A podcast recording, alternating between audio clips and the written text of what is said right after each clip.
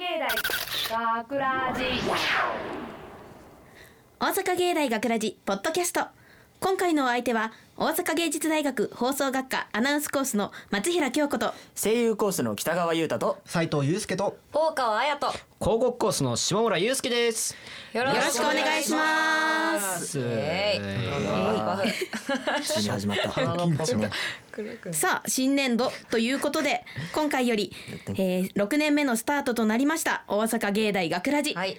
4月1日にどい4月1日土曜日にオンエアされた本放送、うん。そして今回のポッドキャストからは、い。我々大阪芸術大学放送学科に所属するゴールデン X6 期生の出演制作でおお届けしていきます。はい。はいオッケーリスナーの皆さんこれから1年間よろしくお願いいたします。お願いします。はさてさてそんな。我々ゴールデン X6 期生記念すべき第1回の本放送お聞きいただけましたでしょうか？いどうですかね？どうだったんだ？ろうね。第1回目ということで、はいテーマは入学式。はい。はい。このテーマは2期生から始まり、3 4、5期生と受け継がれてきたものなのですがなのですが。そのそんな 入学式がテーマのこの、えーテーマのこのテーマ。マショートストーリー。恒例行事の脚本が採用された下村くん、はい。はい。最初の収録を終えた感想はいかがですか？えー、とても緊張しましたね。えっとまあその演者の方々が結構緊張されて撮影されてる。出した撮影じゃねえわ収収録録だな。収録収録ね。収録されてるのを見ててちょっとこっちも頑張らないとなと思っていろいろとまあそブースの外の方で見てましたけど、見ててちょっとみんなた楽しそうとまでは言わなかったですけどものすごくなんかね ちょっとね言いづらそうな単語とか結構脚本に入れちゃったかあらちょっとごごめんなさいね、うん。頑張ってねぐらいの気持ちで見てましたけど。普段言いられない言葉とか。そうそうそうそう。間違いないですかね。聞いてて面白かった。自分で書いてなんだけど聞いてて面白かった。あよかったんじゃないですか。自分の脚本があの音っていうか声入れてみんなが演じるとこういう風になるのかっていうのが、うん。あのとても面白かったし何よりね、うん、ゴールデン X6 期生の初っ端の処女作を自分の脚本でやれるというのはなんかとても光栄でしたね。あおめでとうございますおめでとうございます。それは嬉しかった。はい。はい。他の皆さんはどうでした？そうですね。はい校長役をやった斉藤祐介です。ははい。い、うーんあの校長は別撮りでやらせてもらってであの何回かそのテイクを重ねてしまってちょっと僕としてもなんて言うんでしょう。皆さんのこうねモチベーションを下げてしまったかな みたいな感じで。校長先生神々やったもんね。いや神神まあ確かに神々では。神倒してたよね。神倒してはいないと思ね。現実にいそうな校長先生やったからええと思うよ。嬉しい嬉しい、うん。俺このまま先生になろうかなそっちしたらね、向いてないからやめとき。向いてないからやめとき。うん。辛辣やな。向いてない。はい。斉藤くんあすみま生徒せん役はい。あはい、えっ、と男えー一、人目のあのなあなあって言ってたあの男生徒1の 北川優太なんですけれども。ね 男二人いたからね。そうですねその1の方が出てますけれども。あのほとんどこれ僕の字のようなものでややらせてもらったんで、うん。ああのまあ実際にひそひそ話すると本当にこのような感じでやってて、ななちょっとなあのこれ聞いたんやけどさっつってやってるのがまあ会話してるのがほとんどであんまり難しいようなところがなかったかなって思いながら。ーでも生徒一結構すぐ決まってたもんね。うんなんかみんなが北川くんがいいなみたいな話になってたよね。あとはやっぱあの印象に残ってるのは最初の一番最初の教頭先生が収録中どんどんスケベ親父になっていくエロかっていう。もうちょっとスケベ感なくしてって言われてんのにスケベ感がさらに増えていくっていうようなことがあったりかそんなな一言もありましたね。遠い記憶のように言うね。たはい。あはい。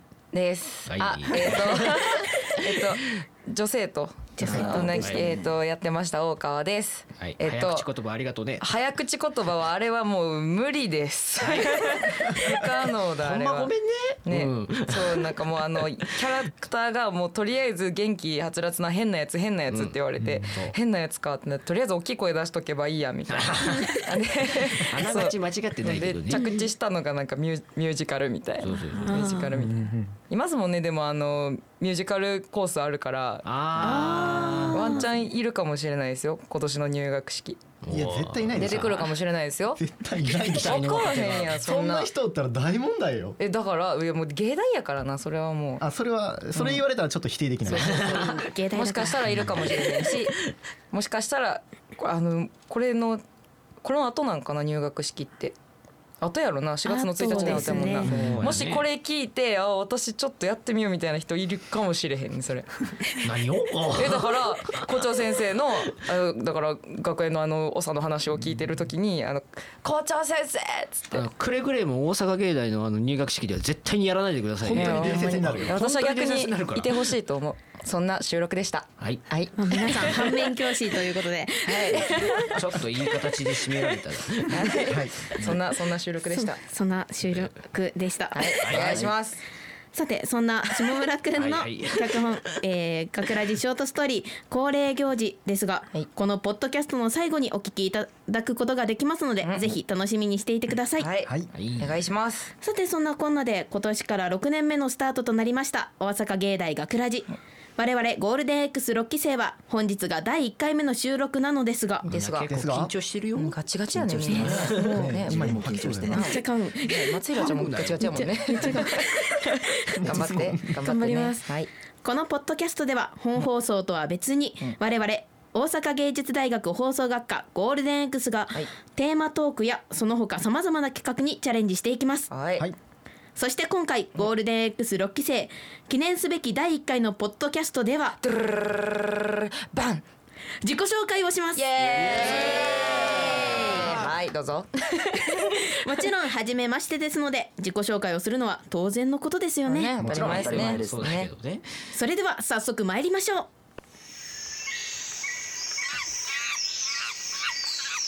うようこそジャングルへあどこだここはさて皆さんここは FMO があります。大阪ナンバー。はい。今。ナンバーがジャングルになってるね。そうですね。はい。謎の人型新種生物が大量発生しています。大変怖い。何その新種生物たちは人間そっくりな外見をし、普段は人と何ら変わらない生活をして社会に溶け込んでいるということなのですがはい。一体どんな生物なのか。生物学者らによって研究が進められその知られざる生態が今少しずつ明らかになってきています壮大ですね。すごい。ただの自己紹介なのにね。さてまずは田辺義行という人物人物になりすまして生活を送っている新種生物についての報告です田辺義行。人か人族。なんかさっき手振ってきたな。怠け者。お。この生物は日本の各家庭に実家と呼ばれる巣を作って生息しています。各家庭に？冬はこたつ。夏は冷房の効いた部屋からほとんど出ることがなくその姿はまさに動かざること山のごとしその異常なまでの怠けっぷりから立ち歩くことを極端に嫌い。自らの生活に必要なもののほとんどを手を伸ばせば届く範囲の中に収めるという習性を持ち その範囲内で 大抵の用事は済ませてしまうとのことしかし一度やむを得ず巣の外に出ることを決めた際には何かを諦めたように俊敏な動きになるので 巣の外にいる怠け者を一般的な人と区別するのは極めて困難。えですが巣に戻るとまたただの怠け者に戻ります。天敵である母親という生物からの勉強しろや部屋の掃除をしろといった攻撃を受けた際にめんどくさ。や後でやる。などという鳴き声を発します。以上でこの生物についての報告を終わります。ありがちありがち。私はもしかしたら怠け者かもしれん。俺もそうかそうそう。もしれないこれ聞いてたら一体この今歩いてる人たちの何割ぐらいが怠け者なのか。そう。多分ハーフだわ私。もしかしたらもう人はいないのかもしれない。そんな感じがしてちょっと怖いよね。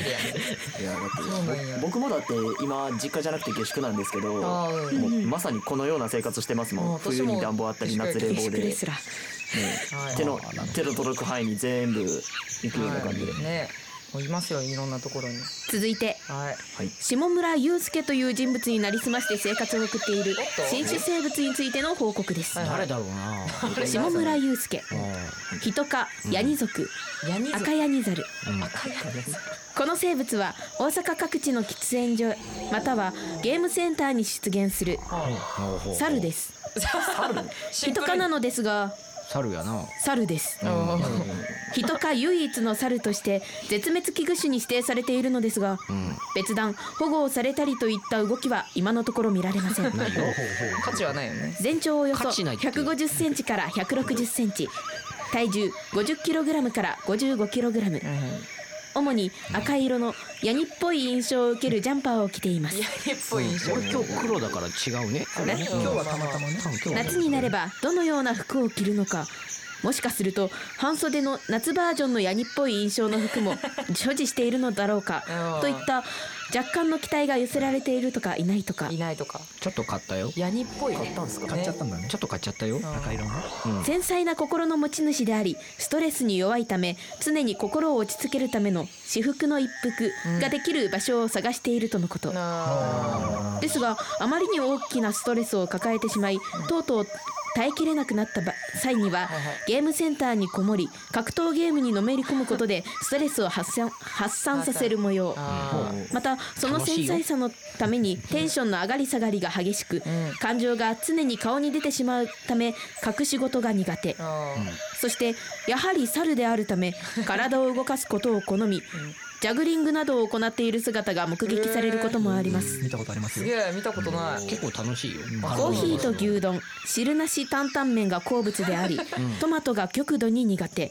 トマトが入った汁なし担々麺にはどのような反応を示すのかといった問題については現在研究中です。お断りですよ。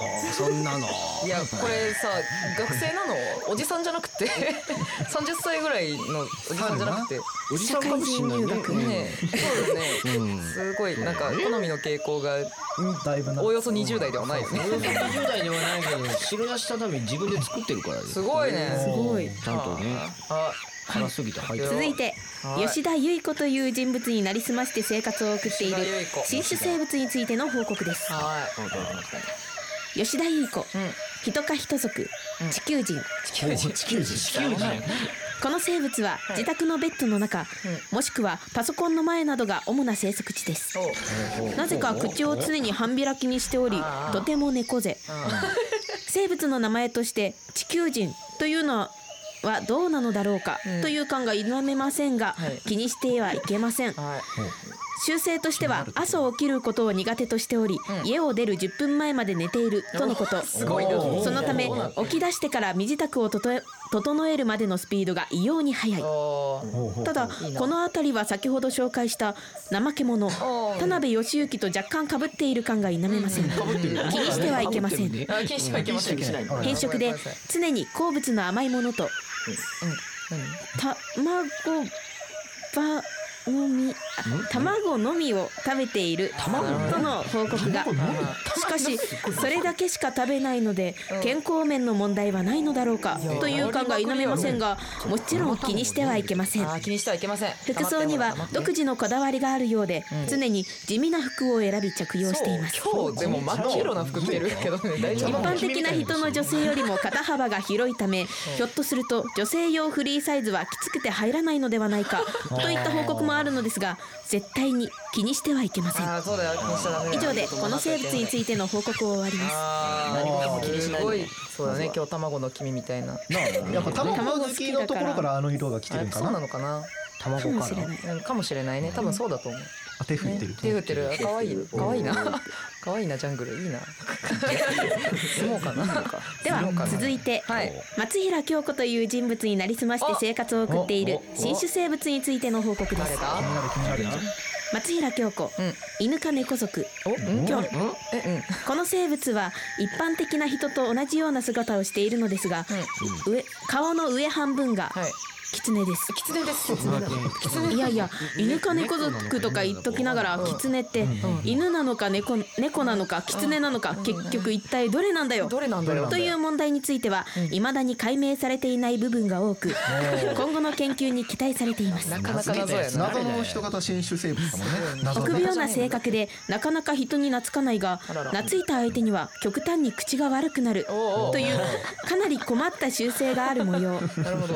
その性格ゆえにあまり鳴き声をは発することはありませんが稀に「疲れた」帰りたい」といった身勝手な鳴き声を発します。やばいやばい。ちょっと春になるとそれに加えうん。下宿したいと鳴くことがあることも確認されています。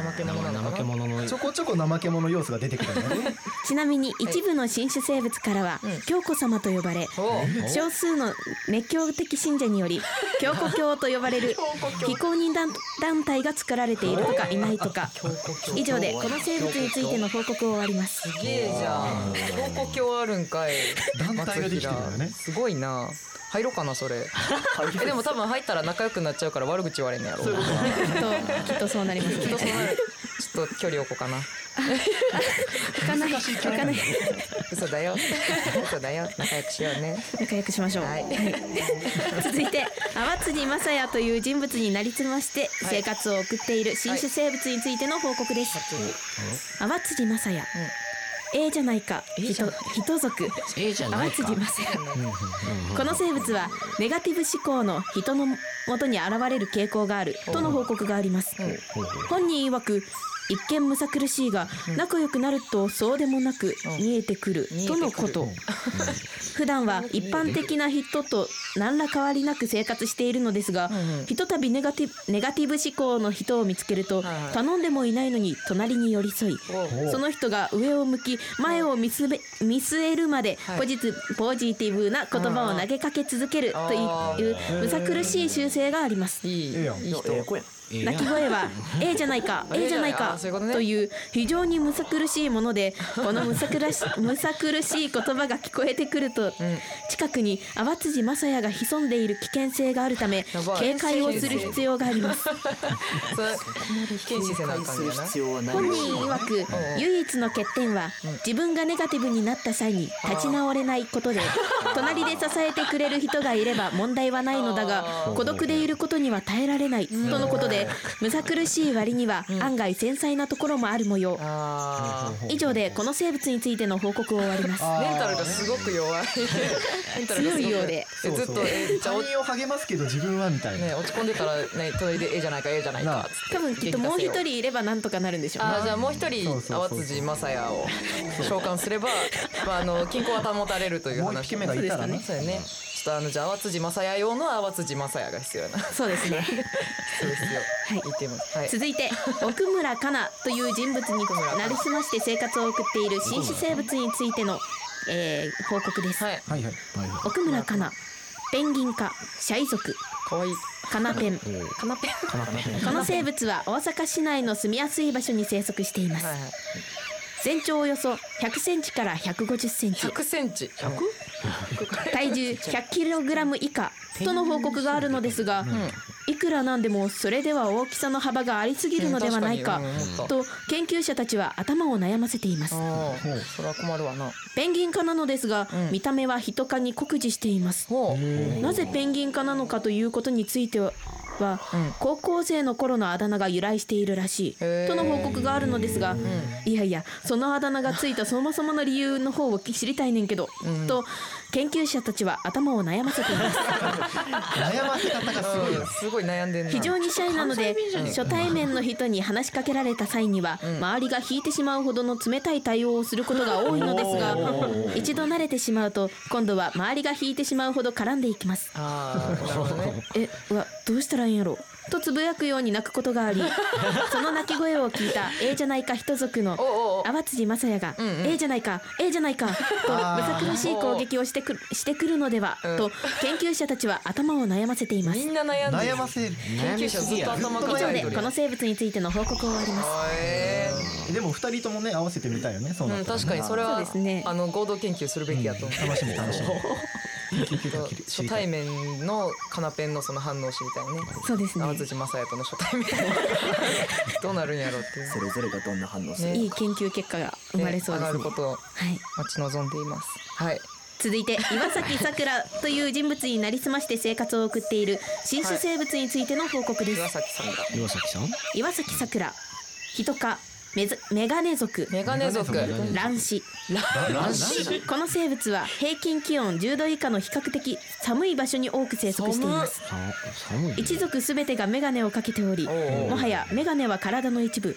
いやむしろそれが本体なのではないかという説がありそしてヒト科メガネ族菌糸という生物との関係性についても謎な部分も多くこちらも研究が進められています。へ普段は比較的温厚な性格。と本人は言っているのですが眠かったりお腹が減っていると大変切れやすく。ある研究者はいやいやそれって絶対温厚な性格とは言わへんやろ。という研究結果を発表しています。ー納得納得。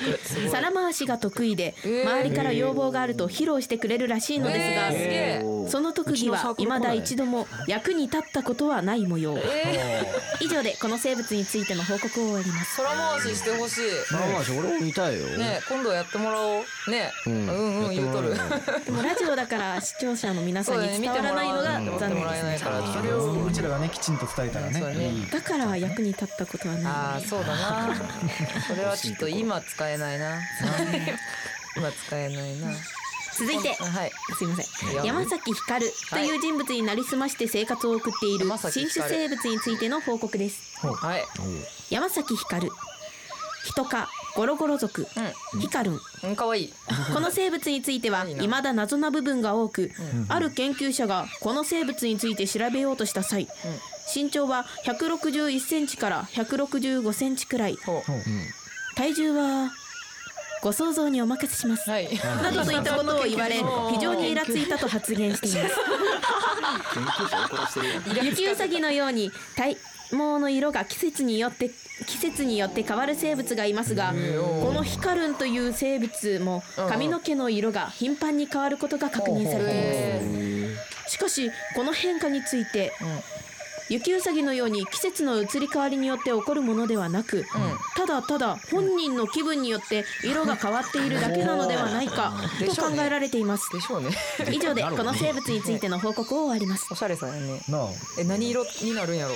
何色でしょうね。次の色をこうみんなで予想するのもね。紫紫。赤。蛍光紫ピンク。あすごい。もう暖色系が多いな暖 じゃあ緑でいこうかな。ああー。何色になるかはまた。期待してねみましょう、結果を待ちましょう紫ねはい。紫ですねはい。続いて山本大輝という人物になりすまして生活を送っていはい。る新種生物についての報告です。山本大輝、うん。人科どんくさい族。どんくさいぞドジモト大輝ドジモト大輝この生物は 言われてるの。主に大阪府南河内に生息しています、具体的な地名出てる中高大とすべて南河内に存在あ位置する学校に通っていることから地元への愛にあふれた生物であると考えられています。動かんやん。全長は180センチと本人は主張しているのですが実は1センチ持っていて179センチであるとのこと、俺にちょっと分けてくれよ。な1センチなんでそんな関係ないよなそうなん体重は72キロ、最近太っていることを気にしている様子見た目は人そのものだが一般的な人と比べると注意力が乏しく、どんくさい族ととどんくさい族特有のドジ要素が見ら多く見られるなどスマートさが全くない生物。との報告があります弱点は足の小指で角にぶつけすぎて相当弱っているとのこと、そんなに小指集中でダメージされてんねや。めっちゃうなずいてるこの生物と遊びに出かけると高確率で何かを家に忘れてくるので注意が必要です友達とサッカーをしていて味方から来たパスをシュートしに行ったところ 豪快に空振り空振りをしてあ股関節を肉離れしてしまったことがエピソード。研究者らからは全てにおいて本人は至って真剣なのでバカにしないであげてほしい。あーごめんと呼びかけています以上で この生物についての報告を終わります。なかなか見た目シュッとしてるけど。ななあめっちゃもう何でもできるよみたいな感じになる なかなかダサかったな。どんくさい族なちょっと今後の生態をね見ていきたいね。半分ぐらいかな。えあとあとそうですかね続いて森美里という人物になりすまして生活を送っている新種生物についての報告です。森美里、ふ不完全化寂しがり族可愛い。アマちゃん。あまちゃん。あまちゃん。あまちゃん？あまちゃん。この生物は自分の好きな人たちの隣に常に生息しており、一人きりだと不安で死んでしまうのではないかと考えられています慣れた人以外とは決して自然視線を合わさず、常に挙動不審。人見知り多ない。しかしそれを悟られないよう必死にクールぶっている、とのこと。あそのため周りからは、案外一人でも大丈夫そうな人だなと思われがちなのですが、うん。心の中では常に助けを求めています。あええじゃないかええじゃないか。ええじゃないか。呼ばなきゃいいじゃないか。プレッシャーに弱くしばしば胃に穴が開きそうという鳴き声を発します、うんこの生物に好かれると迷惑なほどにつきまとわれるつきまとわれらつきまとわられるので注意が必要です。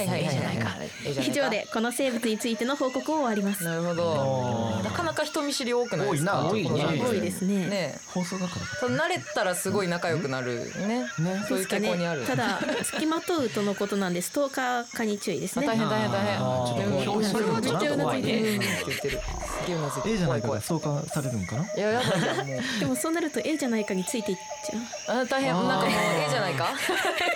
ええええじゃないいじゃなかか。みんな気に入りすぎちゃう？いやえめっちゃいい子やでええじゃないか。めっちゃいい子やなええじゃないか。いるいるええじゃないか。では続いて。大橋ゆかという人物になりすまして生活を送っているお新種生物についての報告です。うん。大橋ゆかうん人かアホ族うかさん。主に自宅のベッドの上に生息しています。アホ族というのはあまりにストレートすぎるのではないかと研究者たちの間では議論が絶えない生族生物です。はいはいはい。の髪の毛が長かったりまた時には非常に短かったりと、ん。その時々によってシルエットが変わるので、ん。見つけるのは少し困難。へいろんなのがいるのかな態度が大きく偉そうなので身長高く見られがちですが、実際は152.5センチほどで日本本人曰く、5あ点ええじゃないか？5は大事とのこと。天狗は大事。あー。そう大事大事。関係ねえっつっ 一般的な人のメスがキャッと可愛く叫ぶような場面では、よくわからない規制を発することが多い模様。めっちゃ聞いてみて。以上で この生物についての報告を終わります。今度どっかでキャって言わせられるようなシチュエーション用意せんとな。ちょっと仕込まないといけないな。組まないといけない。ドッキリ企画ですね。ドッキリ企画しようかそれ。うかうかさんのために。うかさん。い。やいや。うかさん続いてやな。大西光一郎という人物になりすまして生活を送っているお新種生物についての報告です。はいはいはい。大西光一郎、ノーマル化。マイペース族、大西、この生物はその辺にいます、はい。どこにでもいます、全長およ全長およそ160センチで、体重はおよそ50キログラム。ほやる気がないんじゃないかとうか疑いたくなるくらいに行動に特徴がありません、そして趣味にあまり偏りがなく広く浅いとのこと。そのため休みの日などはあまりすることがなく、ただただ南大阪をぶらぶらとほつりほっつき歩いているところが目撃されています。南大阪に住みまあがちや趣味が散歩よな。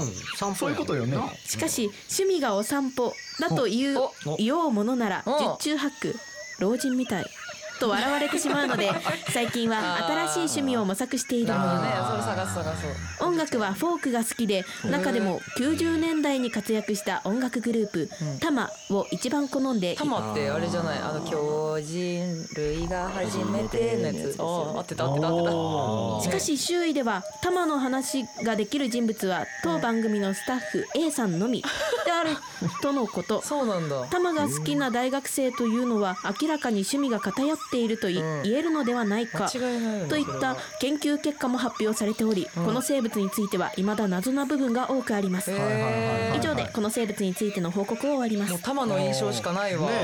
まあ一緒にして。タマタマちゃんや。すっごい特徴的よね。すごい。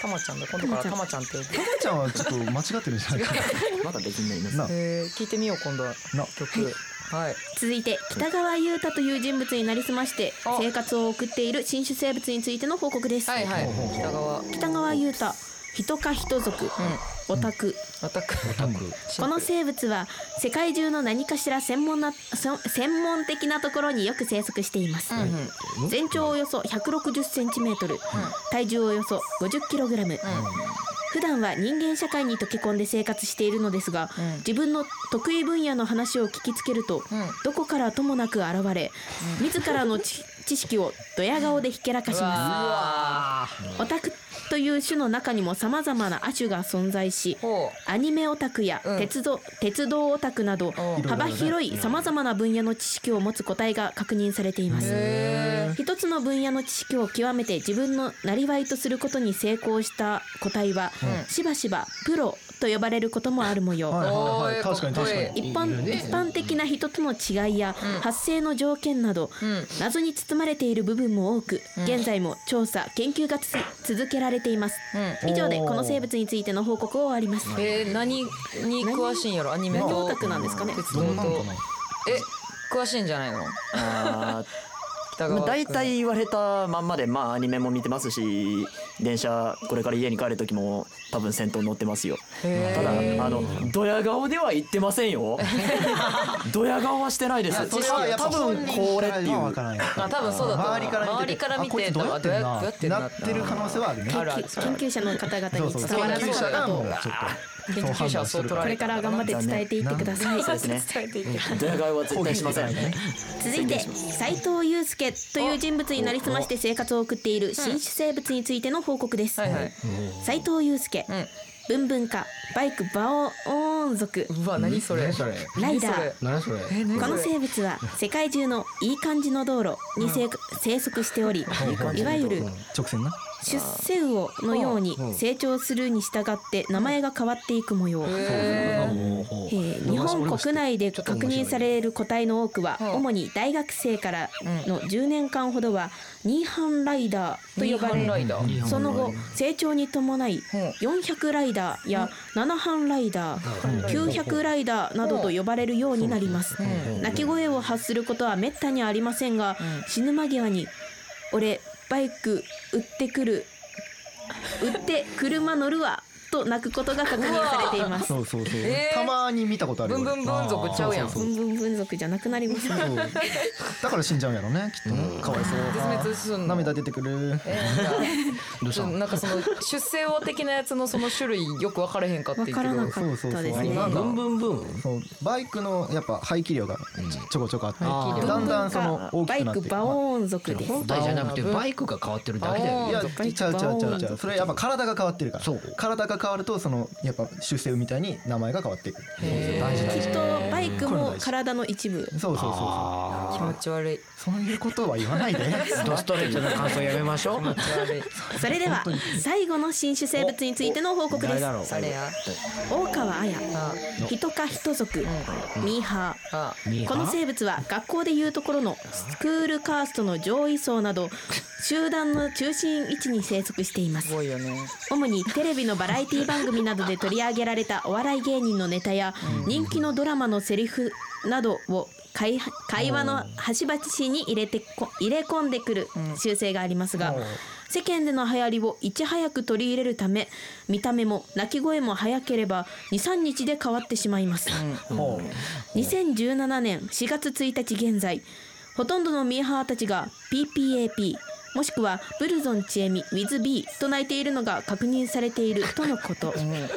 ちなみにこの生物についての報告を担当した大川綾という人物はこの企画の趣旨を勘違いしておりこの企画はあるあくまで自分を新種の生物に見立てた自己紹介であるにもかかわらずなぜか一般的なミーハーについてのイメージのみを生物に生物に見立ててまとめ何やってんだよ。たものを報告してきました。ですのでこのミーハーという生物は大川綾とは一切関係がなく大川綾にミーハー的要素は一切含まれておりません。ちょっと大川さえこれもう謎の新種生物一番の謎じゃない？全く正体が分かってないから一番の謎だよこのんそれ本当に。ちょっと怖いね。人怖いな。自分で自己紹介っていうのを上に書いてメールしたにもかかわらず全然自己を紹介できてないっていうね。何やってんだ。ね 以上で新種生物たちの報告を終わります。はい。はい。長かった。かっ長いねたですね。長かったな。というわけで。15名やからね。15 15ゴールデン X6 期生 A 班は以上15名で楽しくはい。賑やかにお送りしていきます、はい。賑やかだったかな。どうでしたか？皆さん分かりやすい自己紹介だったでしょ？そうかいやな。そうか。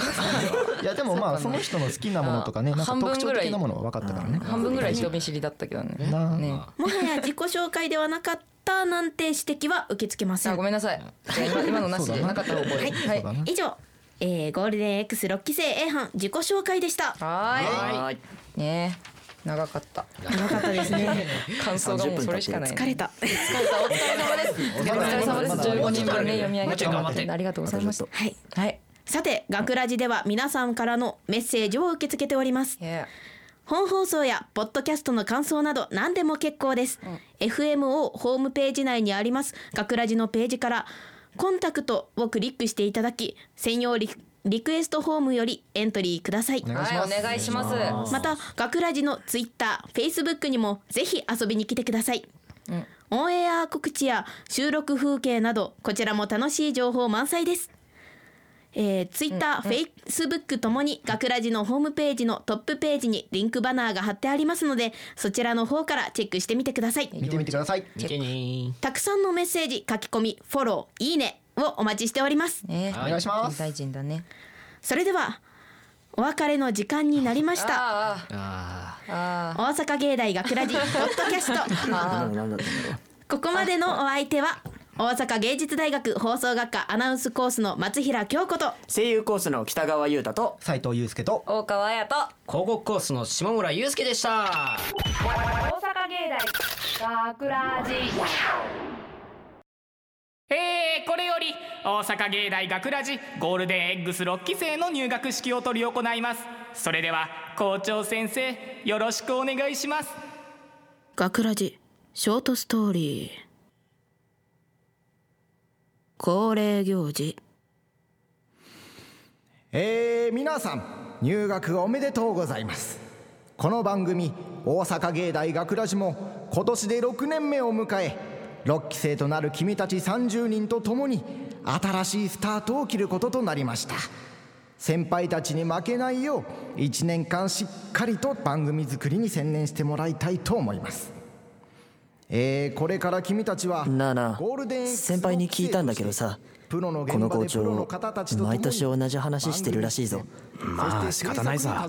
恒例行事ってやつだろいくら恒例行事だってさ。あそういえば俺も先輩に聞いたんだけどさ。この学校の入学式毎年変なやつが乱入してきて校長の話の邪魔をするらしいぜ。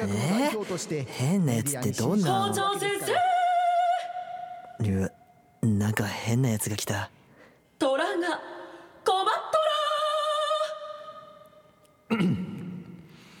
えー、毎年のことなのでもう慣れてしまいました。さあここからも毎年恒例こそこそ話をしていたそこの二人言いたいことがあるなら前に出なさい。えー、俺たちのことかよ。まあ仕方ないさ。行こうぜ。えー、我々ゴールデン X6 期生は1年間一生懸命頑張りますのでよろしくお願いします。ちょちょっとダジャレ叫んでら君。君も何か言って。ダジャレを叫ぶってのはそんな難しいことじゃないんだ。最も難しいことはいいかい最も難しいことは自分を乗り越えることさ。私は自分の滑舌をこれから乗り越える除雪車除雪作業中魔術師魔術修行中呪術師呪術準備中ただいま学ラジ放送中。大阪芸大学ラジ脚本下村雄介。出演北川優太大西光一郎大川彩斉藤祐介山本大輝。制作大阪芸術大学放送学科ゴールデン X 大阪芸大学ラジこの番組は夢の続きへ大阪芸術大学グループの提供でお送りしました。